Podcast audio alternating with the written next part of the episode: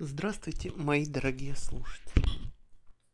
Сегодня я для вас прочитаю лекцию, которая, как вы знаете, называется, э, называется «Редкие подробности о жизни святых» или «Чего не рассказывают в семинариях». И действительно, люди, проходящие обучение в семинариях и даже в академиях, э, в конечном итоге довольно мало знают о том, что же такое христианская жизнь, а часто и не знают вообще. Как часто этого не знают и верующие люди. Один человек рассказывал, что как-то в его присутствии некая молодая девушка лет 18, очень красивая, трогательная, светлая, зашла в храм и спросила а, какую-то свечницу – как мне прийти к Богу? Такой вот совершенно евангельский, необыкновенный, удивительный вопрос.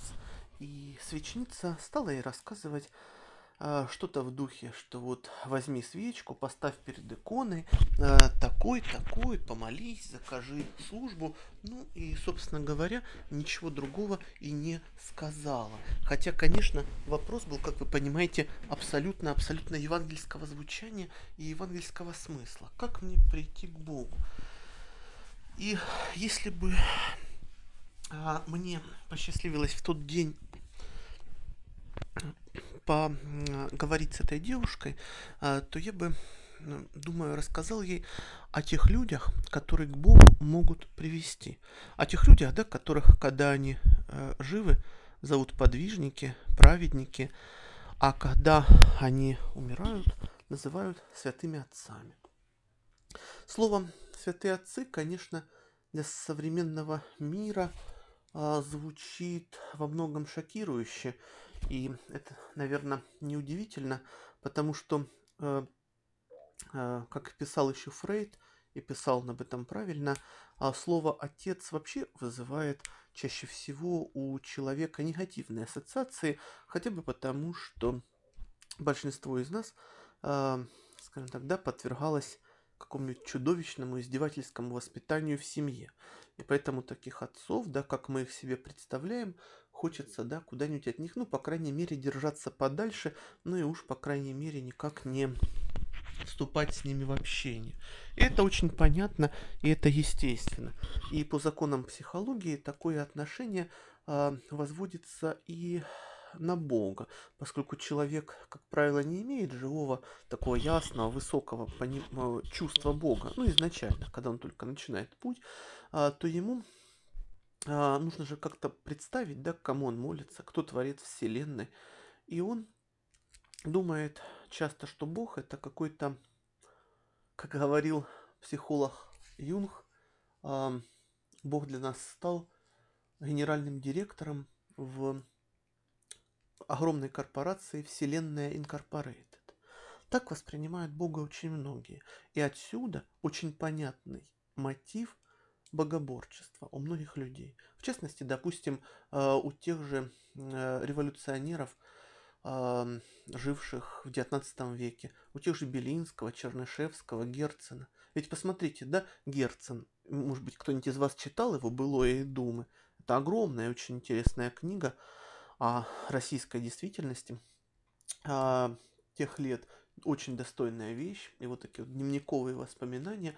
И Герцен пишет, что он очень любит Евангелие, что он его постоянно читает, что несмотря на все его вольтерианские, скажем так, э, сомнения и переживания, он не никогда не подвергал сомнению этот прекрасный текст и даже и не думал его а, подвергать, а наоборот, наоборот восхищался этим текстом. Просто Герцен не мог принять, а, скажем так, церковь, которая была вокруг него, как церковь Христу. Ну и понятно почему, да?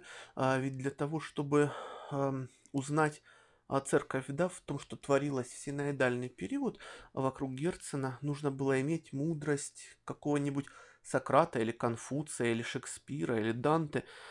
Вот, то есть мудрость великого человека и гения. А Герцен, конечно, был проникновенным человеком, но такой гениальностью он э, проникновенностью, по крайней мере, не обладал. А если вы вспомните, да, то э, в это время э, вот э, в царской России была рабства, да, вот, все крестьянство, то есть большая часть жителей находилась в рабском состоянии, ну и людей продавали, покупали. И, естественно, вот, скажем так, видя все это, Герцен не мог отождествить церковь с теми, кто ну, скажем так, э, ну, с Евангелием. А просто потому, что он не видел этого евангельского сияния вокруг себя. И если бы он встретил святого, то, я думаю, его впечатление бы крайне изменилось. Почему? Да, э, приведу такой пример. Э, может быть, вы помните знаменитый а, произведение Некрасова «Кому на Руси жить хорошо». Очень достойная, удивительная поэма, а, прекрасная, звучная, благородная, а, о том, как семь мужиков, семь крестьян, да, вот таких вот рабов, да, они собираются вместе и идут по всей огромной империи, чтобы узнать, кому же все-таки хорошо жить. У них много приключений, много всяких э, интересных событий описывается в поэме. И а, вот, в частности, встречая священника, а, вот, они разговаривают с ними, священник, обращаясь к ним, говорит, что я-то знаю, вот, кого вы не хотите встречать на дороге.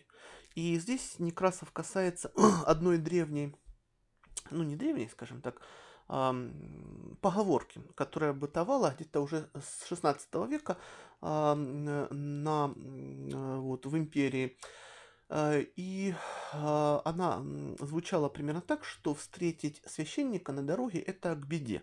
Поэтому э, священников старались не встречать. Интересный момент, как, как это может быть, может показаться, да? Вот, но такие же поговорки существовали не только в Российской империи, такие же поговорки были, допустим, а, в в Англии средневековой.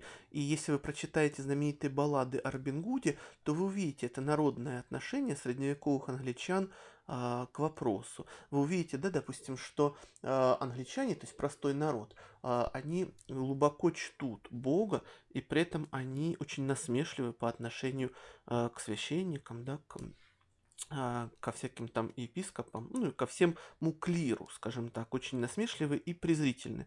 И даже Робин Гуд, а, которого ловит, как вы помните, шериф Натингемский, он все время а, попадает в такие интересные положения, что шериф готовит ему засаду. Э, и готовит шериф засаду э, э, Робин Гуда очень часто не где-нибудь, а именно в храме.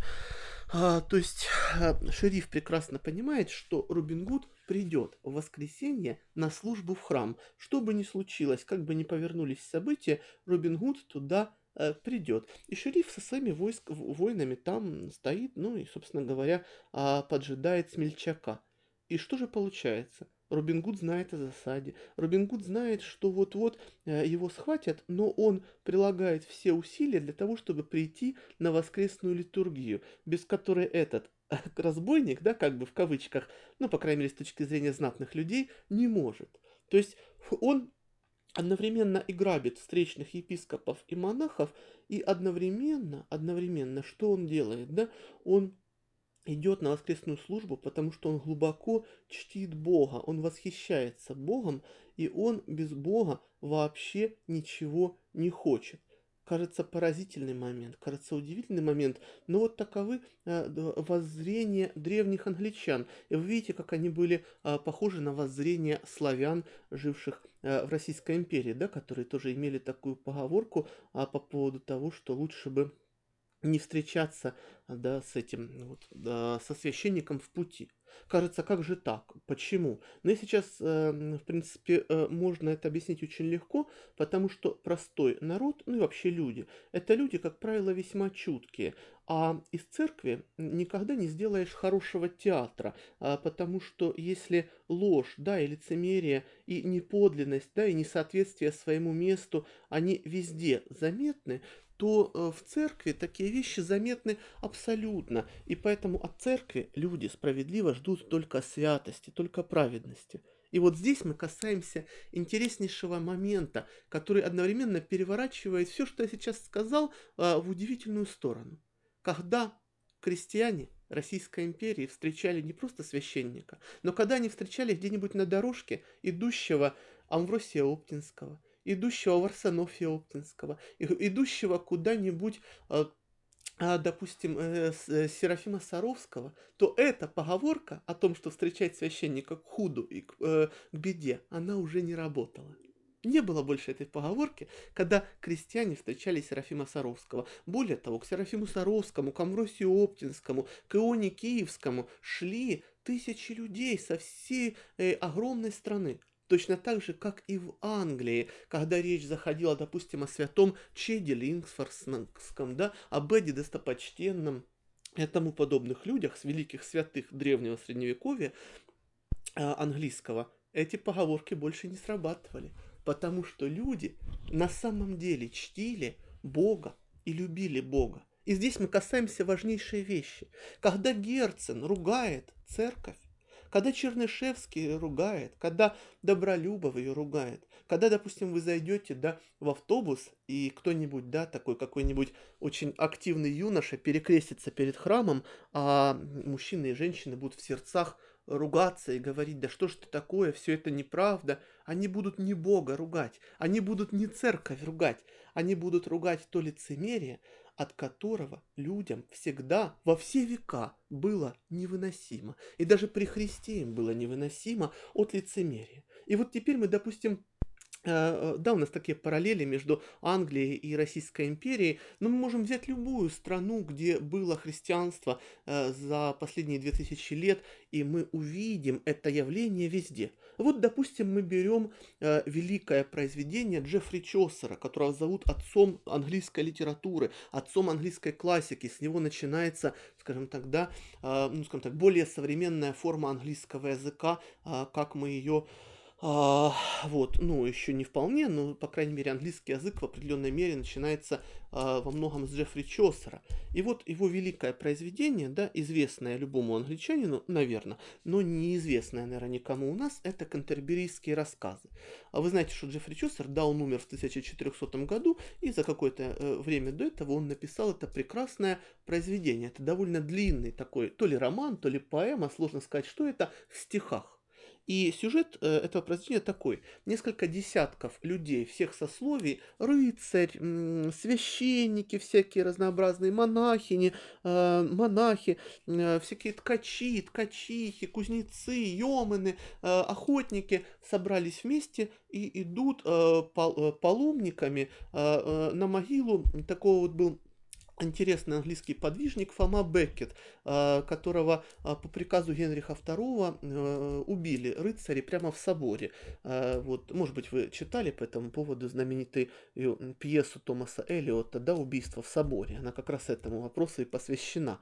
Фома Беккет был интереснейший человек, он не боялся обличать короля, и, собственно, за эти обличения короля и был убит. Кстати, Генрих II известен еще тем, что он является отцом Э, Ричарда Львиное сердце. У Генриха было довольно, э, ну, несколько детей, а его женой была сама Элеонора Аквитанская. Это была удивительная, необыкновенно красивая, тонкая, трогательная девушка, которая могла выйти вообще за кого угодно в Европе, но она выбрала Генриха, а Генрих э, относился к ней плохо, э, не, скажем так, просто пользовался ей, мог в лицо ей сказать, что женился на ней только в результате того, что ну, вот она вот такая богатая, да, и приданным была вся Аквитания, ну, короче, оскорблял ее довольно сильно, вот, и в результате, конечно, Генрих довольно плохо закончил, и а, против него подняли восстание его дети, и э, когда Генрих узнал, что даже младший сын а, против него поднял восстание, то для Генриха это был большой удар, и он уже,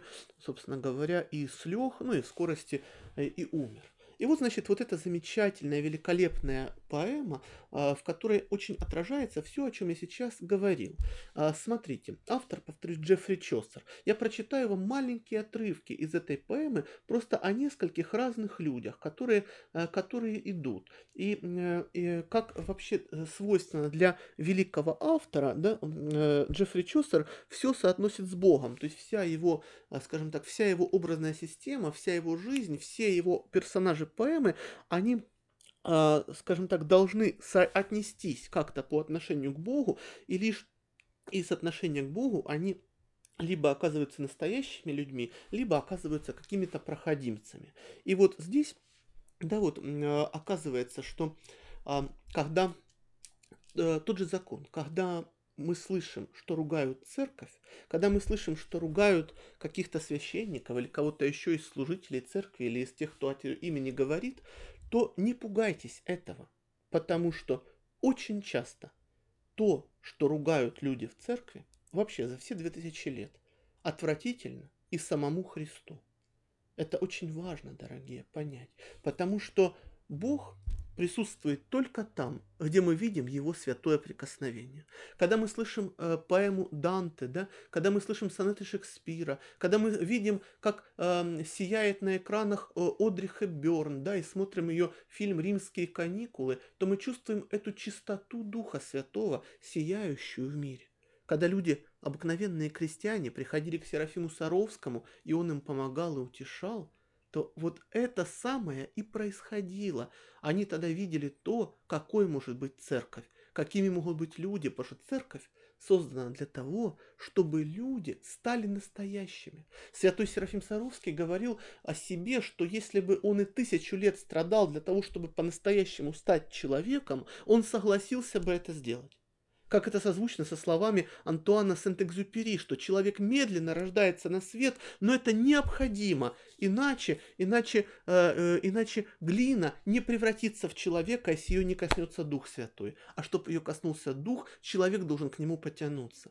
И вот сейчас я вам буду читать интереснейшие отрывки из Джеффри Чосера, и вы сами это увидите. Вы увидите, насколько мудро, великолепно народ такие вещи понимал, как глубоко люди это понимали, как глубоко они это мыслили, и как это выражал великий английский всемирный поэт Джеффри Чосер. Вот а я, естественно, поэма большая, всего лишь несколько маленьких кусочков приведу. Сначала, конечно, вот, да, вот, либо отрицательных, либо, скажем так, не сумевших еще определиться, а потом приведу и того, кого Джеффри выставляет как идеал.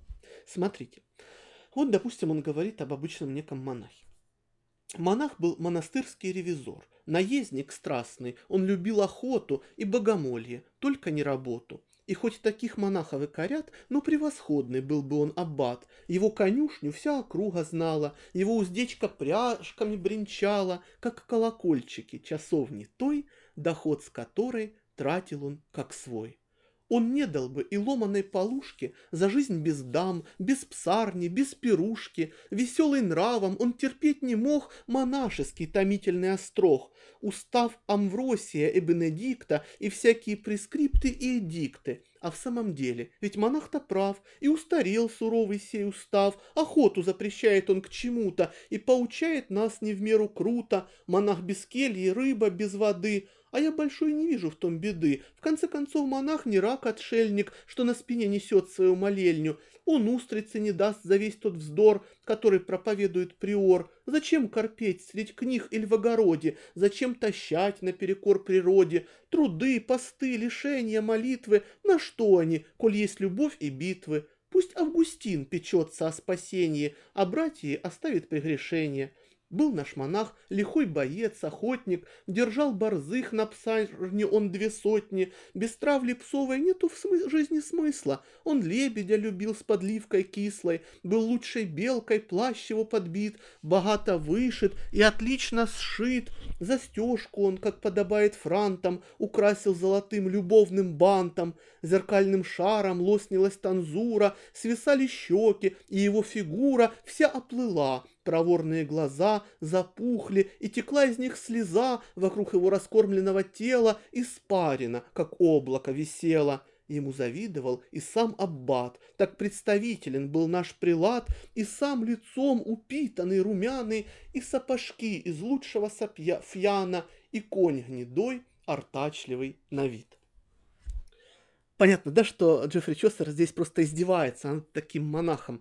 Причем Чосер прекрасно понимает, кто такие монахи на самом деле. Видите, кого он, да, приводит? Антония, Амвросия, Августина, да, вот этих верных, великих, э, святых, прекрасных подвижников, да, вокруг которых сияние Господне распространялось. И да, он как бы в насмешку сравнивает с этим, что вот зачем, мол, нам все эти Амвросии, Антонии, великие Августины, когда, да, есть у нас, можно, да, там и к девушке сходить, да, и две сотни псов, держать на псарне и лучшего коня иметь, и все что угодно. Вот, и вот подобные портреты дает совершенно интересные, э, интересные Джеффри Чосер дальше. А, он описывает множество разных людей, вот, которые все по Чосеру должны определиться перед Богом, определиться во имя Господне. Вот, допустим, как он описывает студента из Оксфорда, который еще не совершил определение, но он уже хочет чего-то высокого, чего-то большего. Ну и, естественно, вот как он живет. Студент Оксфордский с нами рядом плелся, едва ль беднее нищий бы нашелся, не конь под ним, а щипанная галка. И самого студента было жалко. Такой он был обтрепанный, убогий, худой, измученный, плохой дорогой. Он ни прихода не сумел добыть, ни службы канцелярской. Выносить нужду и голод приучился стойко. Полено клал он в изголовье койки. Ему милее двадцать книг иметь, чем платье дорогое, лютню, снеть. Он негу презирал сокровищ тленных, но Аристотель, кладезь мыслей ценных, не мог прибавить денег ни гроша, и клерк их клянчил, грешная душа, у всех друзей, и тратил на учение, и ревностно молился о спасении тех щедрости, которых был обязан. К науке он был горячо привязан, но философия не помогала, ни золота, ни серебра не дала, он слова лишнего не говорил, и слог высокой мудрости любил. Короткий, быстрый, искренний, правдивый, он сыт был жатвой с этой тучной нивы, и бедняком, предпочитая жить, хотел учиться и других учить. Видите, да, здесь совсем уже другой, совершенно другой портрет человека, да, который ищет, который понял, что жить нужно ради чего-то высокого, необычного, необыкновенного. А вот еще один портрет о неком таком вот, знаете, э, каком-то судебном приставе. Вот что пишет э, вот, о, о нем Чосер. Причем обратите внимание, что все его персонажи это христиане. Язычников и атеистов среди них нет. Но они все скажем так, по отношению к Богу разные. Вот что говорится о судебном приставе, да, то есть, скажем так, агент суда. Он знал законы со времен Вильяма и обходил уловкой или прямо. Замечательный, да, гениальный такой портрет судебного пристава. Вильям, э, вот это, э, вот э, один из древних королей английских. Вот, а вот еще о нем. И золото, медикамент целебный, хранил, должно быть, как припас лечебный. Вот.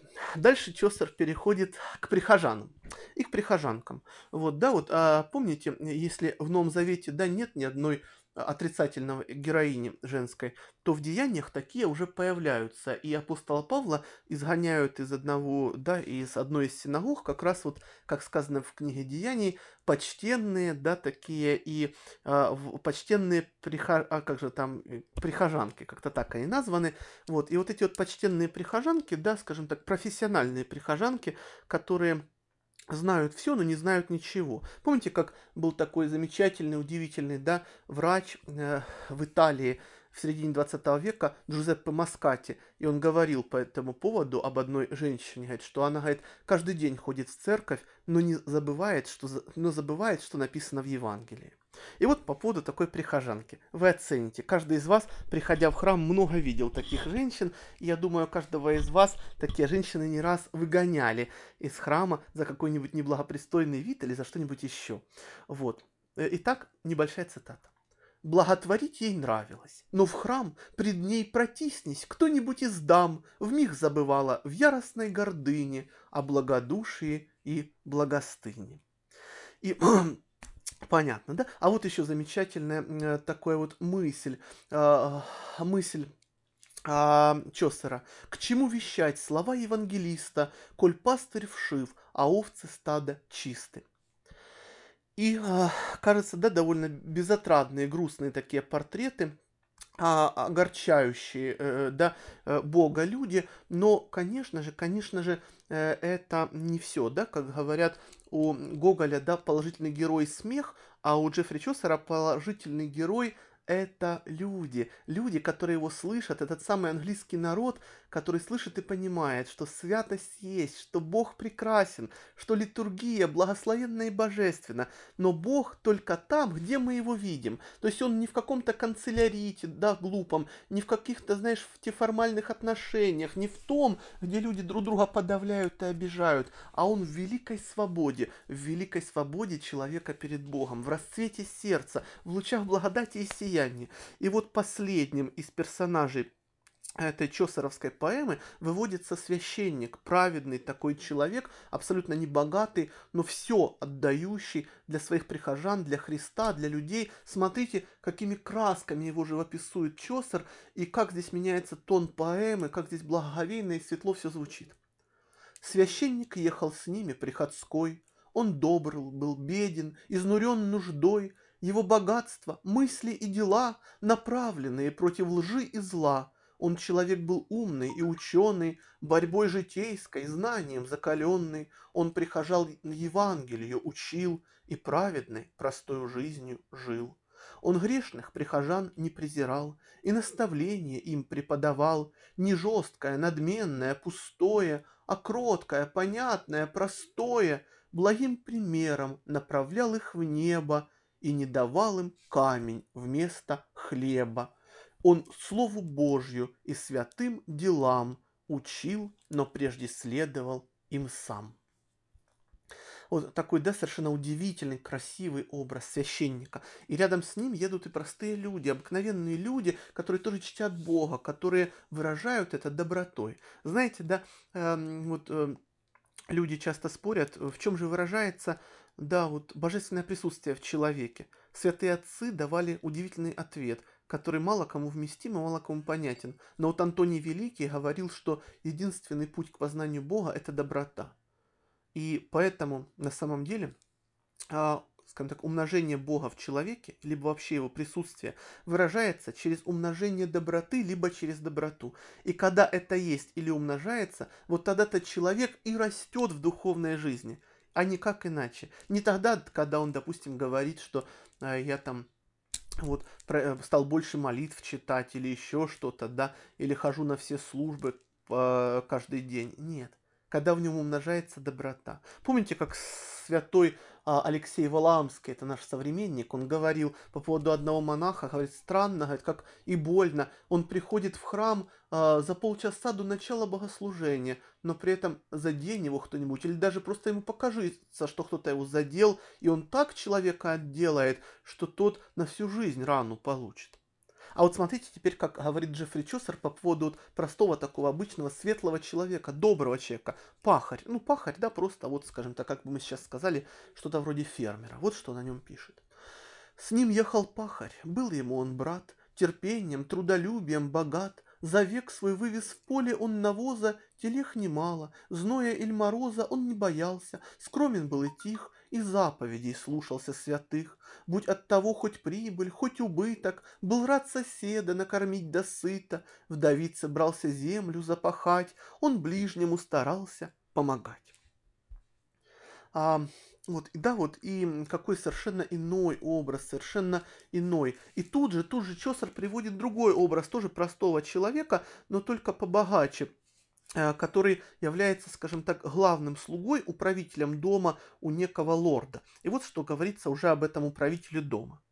Его страшились больше злой чумы, за недоимки не избыть тюрьмы, в уплату ж все имущество возьмет, в своем отчете дыры тем заткнет, он сад развел и двор обнес свой тыном, в усадьбе пышной жил он господином, милорда своего он был богаче, да и могло ли быть оно иначе. Вот так, дорогие, вот так, вот что такое, скажем так, разница людей, определяющихся к Богу. Э, немецкий мистик Мейстер Экхарт говорил об этом так. Бог готов ежечасно, но мы не готовы. Бог к нам близок, но мы далеко. Бог внутри, но мы снаружи. Бог в нас дома, но мы чужие. И если спросить о том, кто же такой святой, да, помните, я начинал разговор сегодняшний с того, что э, девушка вот так вот, да, э, свечница дала совершенно глупый ответ на абсолютно евангельский вопрос, как прийти к Богу, а я бы ей сказал, да, что э, нужно либо прочесть, либо увидеть святого, который может отвести вас к Богу. И если спросила бы она, или вообще кто-то бы спросил, кто же такой святой, то, коротко говоря, я бы сказал, что это человек, вокруг которого всегда совершается праздник. Вот а, буквально вчера э, я разговаривал с одной прекрасной эльфийкой об одном с известном очень таком подвижнике, праведнике, современном старце, Гаври... Э, был такой схиархимандрит Гавриил Стародуб. Он жил, кстати, неподалеку от города, где я сейчас нахожусь. Это был удивительный, необыкновенный подвижник, старец, человек святой жизни – и наш общий знакомый. А эта прекрасная эльфийка вспоминала, что ей ее преподавательница, бывшая, а, часто посещавшая старца Гавриила, вспоминала о нем а, и говорила, что я не могу рассказать все, что он говорил, потому что это очень личное, но каждый раз, когда это был, я приезжала к нему, это был праздник. И каждый раз это был разный праздник. Вот это и есть присутствие Духа Святого, когда каждый раз праздник, и праздник каждый раз разный. Потому что там, где а, силы зла отнимают у человека надежду, Бог эту надежду через своих святых восстанавливает. Приведу такой пример. А, у меня был один знакомый, ну, в, в принципе, много разных знакомых. Этот знакомый вернулся из семинарии, где он учился. Ну, естественно, каждый может, э, кто слышал о том, что такое семинарии, да, на постсоветском пространстве, знает, какое-то невыносимая жизнь, да, а кто не слышал, может прочитать э, книгу Илариона Алфеева, э, которая называется, да, «Православное богословие на рубеже эпох». Там э, огромный раздел посвящен семинариям и всему тому ужасу, который в них творится. Э, и конечно, это объяснить совершенно невозможно тому, кто этого не видел, ну а те, кто видел и слышит меня, я думаю, сейчас прекрасно понимают, о чем речь идет. И вот, значит, мне нередко приходилось консультировать, скажем так, людей, которые закончили семинарию и которые приезжали совершенно опустошенными, несчастными, а, считающими, что э, либо Бога нет, либо Бог это какое-то чудовище, которое э, хочет людей терзать, а, либо э, если Бог и хорош, то мир его чудовищен, и ничего хорошего в нем нет – вот, и а, мне, конечно, приходилось много сил приложить, чтобы потом реабилитировать этих людей, постепенно восстановить, успокоить, да, вернуть им снова вдохновение и вкус к жизни, но это каждый раз был довольно долгий труд. И вот, значит, этот человек, а, он приехал из одной из таких семинарий на постсоветском пространстве, и он приехал, скажем так, полностью потеряв веру. А, пусть вас тоже это не удивляет, повторюсь, мне как-то раз один знакомый епископ, с которым мы обсуждали такие вопросы, а, сказал по этому поводу весьма интересную вещь. Этот епископ сказал, что, говорит, до семинарии у человека Бог есть, после семинарии Бога нет, а после академии Бог был гениальная фраза, совершенно в духе фраза, мне кажется, потому что очень точна, очень точна. И вот, значит, этот э, молодой человек, ну как не молодой, уже лет 25 было, приехал из семинарии, да, вот с ощущением, что Бога нет, либо, э, по крайней мере, мир его чудовищен. И я принялся за работу, стал его, да, вот успокаивать, радовать, помогать. И а, с, а, посоветовал ему, а, э, собственно, поехать к старцу Гавриилу, который тогда как раз был жив и принимал. И э, этот молодой человек сказал, что он больше не верит в то, что на Земле могут быть такие необыкновенные люди, что они, наверное, жили раньше, что сейчас их уж точно нет. Ну, по крайней мере, в семинарии он их точно не видел. Здесь, конечно, он был совершенно прав. Вот, и э, что ему плохо, и что он больше ни во что не верит. Но я ему э, все-таки уговаривал, убеждал поехать, поговорить со старцем. Э, в общем, и э, встретиться с ним. Почему? Потому что когда мы встречаем святого, то вокруг святого создается атмосфера Святого Духа, которую невозможно ни подделать, ни э, сымитировать, и эта атмосфера абсолютно исцеляет человека. Хотя бывает, что и не совсем сразу. Ну и в конце концов этот молодой человек сказал, ну ладно, хорошо, поеду, посмотрю на него. Конечно, старец не знал о том, что этот человек приедет, не знал он и о том, что, э, скажем так, э, вообще этот человек существует. Э, но когда юноша приехал, а это где-то километрах, не помню, скольки от города, где я сейчас нахожусь, а село там есть такое, а, Павловка, вот он приехал в эту Павловку, нашел э, дом старца, а дом этот стоял возле храма, постучался, ну, у старца не было забора, то есть дом находился просто не огороженный, ну, вот специально это было сделано, чтобы любой мог зайти, и вот он постучался, Выходит старец, и прежде чем этот юноша что-то успел сказать, старец так светло на него смотрит и говорит, «Ну что, посмотрели на меня?» И юноша понял, что старец знает все. Знает его боль, знает его, знает его проблему и знает те слова, которые этот старец сказал тогда нам, когда мы его убеждали приехать. Точнее, когда этот юноша сказал. И э, они остались на беседу. Дух Святой сделал свое дело через своего подвижника. Юноша утешился. Юноша вернулся верующим, вернулся ликующим, светлым, понимающим, что в мире есть смысл, что Бог прекрасен, и что как бы люди не искажали Бога, как бы они не искажали, скажем так, понимание о нем, но зло не вечно, и не так уж много места занимает оно в мире, а свет и высшая красота за его пределами пребудут вечно. Вот что такое святой, вот какие святые. Э, и они таковы всегда, потому что вокруг них создается необыкновенное, светлое э, ощущение того, что мир имеет значение. То есть буквально рядом со святым мы входим в то пространство света, сияния Божьего, когда у нас уже нет вопросов. Помните, как в Евангелии, точнее, говорит Господь, да, Христос, что и когда я встречу вас, вы уже не спросите меня ни о чем.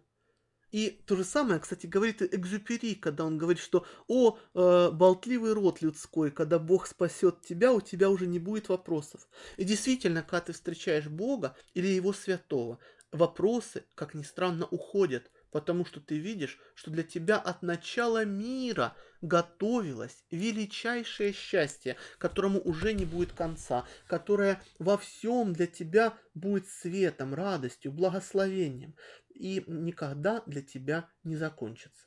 Вот таким, таким и открывается на самом деле Бог для человека через своего святого, через своих праведников, через своих старцев, через своих э, подвижников, э, которые э, так прекрасны, что через них сияет небо. И в этом, собственно говоря, один из смыслов э, с, э, святого, что он является, как говорил Честертон, противоядием против яда своего времени. А что такое этот яд своего времени? Что это такое? Это не что иное, как вот этот вот самый дух ложности, ведь, э, знаете, был такой святой в шестом веке Исаак Сирин, и он называл весь наш мир человеческий, а, естественно, не природу, да, не вселенную, а я, он имел в виду людское общество. Он говорил, что наше общество – это общество ложных человеческих отношений. Вот э, что такое людское общество, да, общество ложных человеческих отношений. И э, в этом обществе невыносимо тому, кто хочет другого, кто хочет высокого, кто хочет настоящего, кому тошно в этой ложности жить, кому не хочется этой ложности, а, кто а вот, кто даже придя в церковь, не идет по пути преображения, а просто, да, как вот эта вот прихожанка из э, Джеффри Чосера, да, подает милостыню, да, но попробуй кто-нибудь обойди ее в славе или хотя бы первый зайди в дверь. Тут-то она и покажет, да, вот, какая она замечательная прихожанка. Это ведь, дорогие, все с натуры писалось. Но и этот священник тоже писался с натуры Джеффри Чосером, да, к которому приходили люди. Потому что, повторюсь, э, когда да, когда крестьяне в Российской империи имели дело с Серафимом Саровским, у них не было от момента поговорки, что встретить священника к беде. Вовсе нет.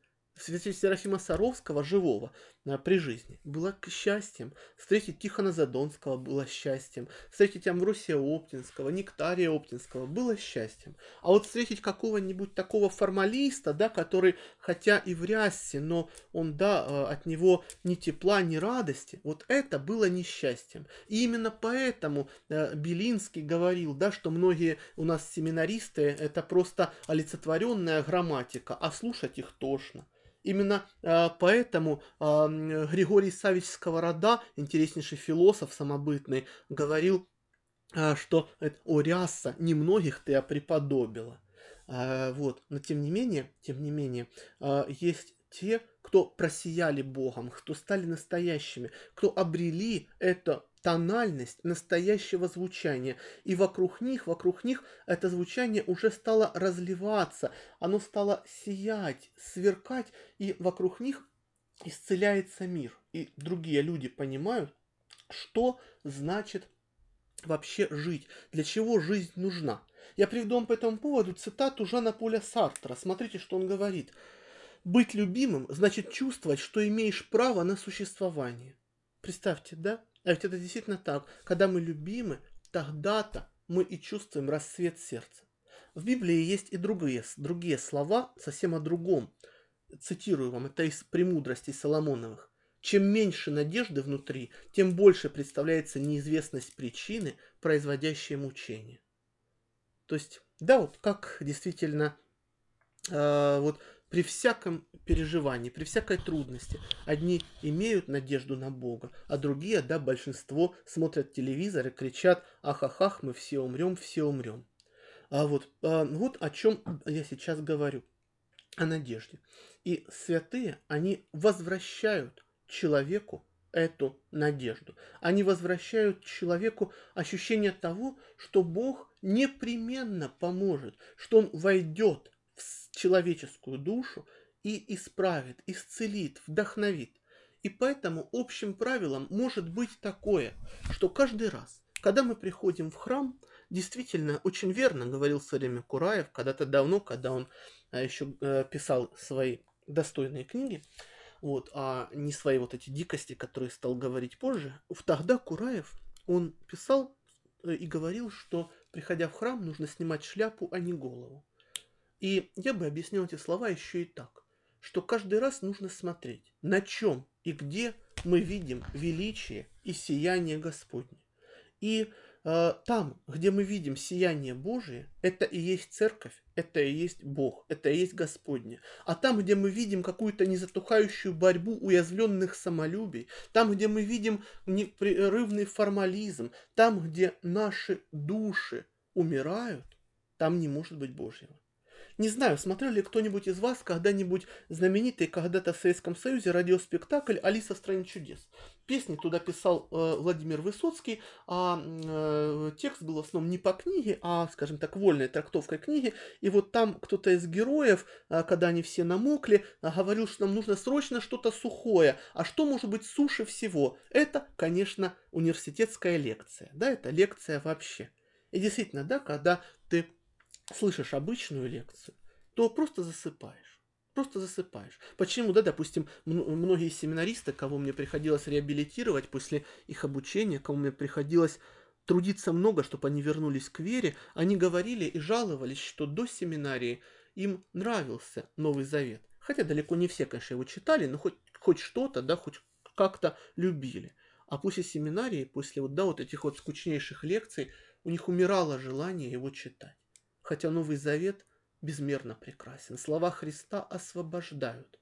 Но говорить об этих словах Христа мертвым языком – это чуть ли не смерть для любой книги. Почему один из древних подвижников, то ли Паисий Величковский, то ли кто-то еще говорил, что кто-то скажет Бог, и огонь запалишта, то есть запылает, а другой скажет Бог, и не маништа, то есть ничего нет, ничего не произошло, потому что э, великие слова, они звучат и сотрясают Вселенную, когда они исходят из великих уст, из великого, великого человека. Вот тогда, когда такой человек говорит, все вокруг него расцветает. Потому что когда, допустим, да, какой-нибудь диктор на радио, да, сто раз в день скажет, все будет хорошо.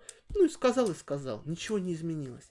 А когда ты приезжаешь, допустим, к старцу Емельяну Вафидису, к Паисию Афонскому, к Порфирию Афонскому, к Сафронию Сахарову с проблемой, и он говорит, все будет хорошо, то так всегда и бывает. Я знаю, кстати, одного священника, который приехал к одному известному, всемирно известному старцу Дионисию Коломбокасу и рассказал о своей проблеме. Старец выслушал, выслушал его и просто сказал, то, что вас волнует, этого с вами больше никогда не будет. Этот священник уехал, с тех пор прошло много лет. Много лет. Лет 10 уже прошло. Ну, может быть, меньше, может, 8. И он мне когда-то сказал, вот столько лет прошло, и этого больше, что меня мучило, никогда со мной не было. Что старец сделал? Что? Как?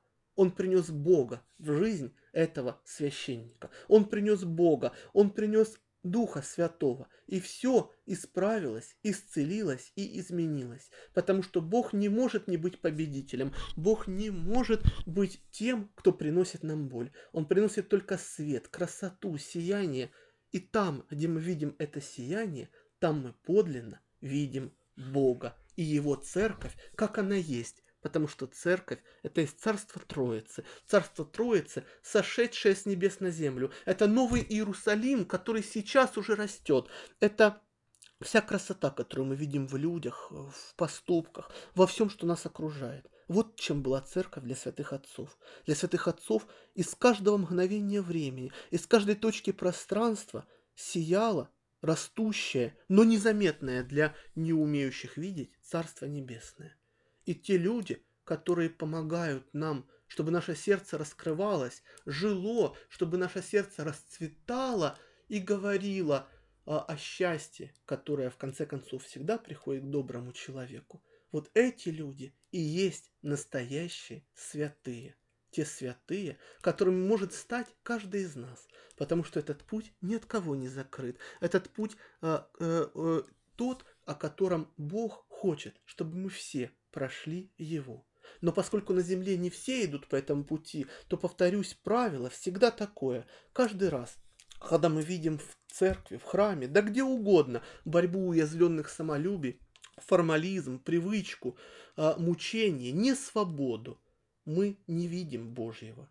И там, где мы действительно видим Божье, в словах, делах, мыслях, в красоте, там мы видим Его, того самого, который однажды еще в евангельские времена сказал, «Идущего ко мне не изгоню вон».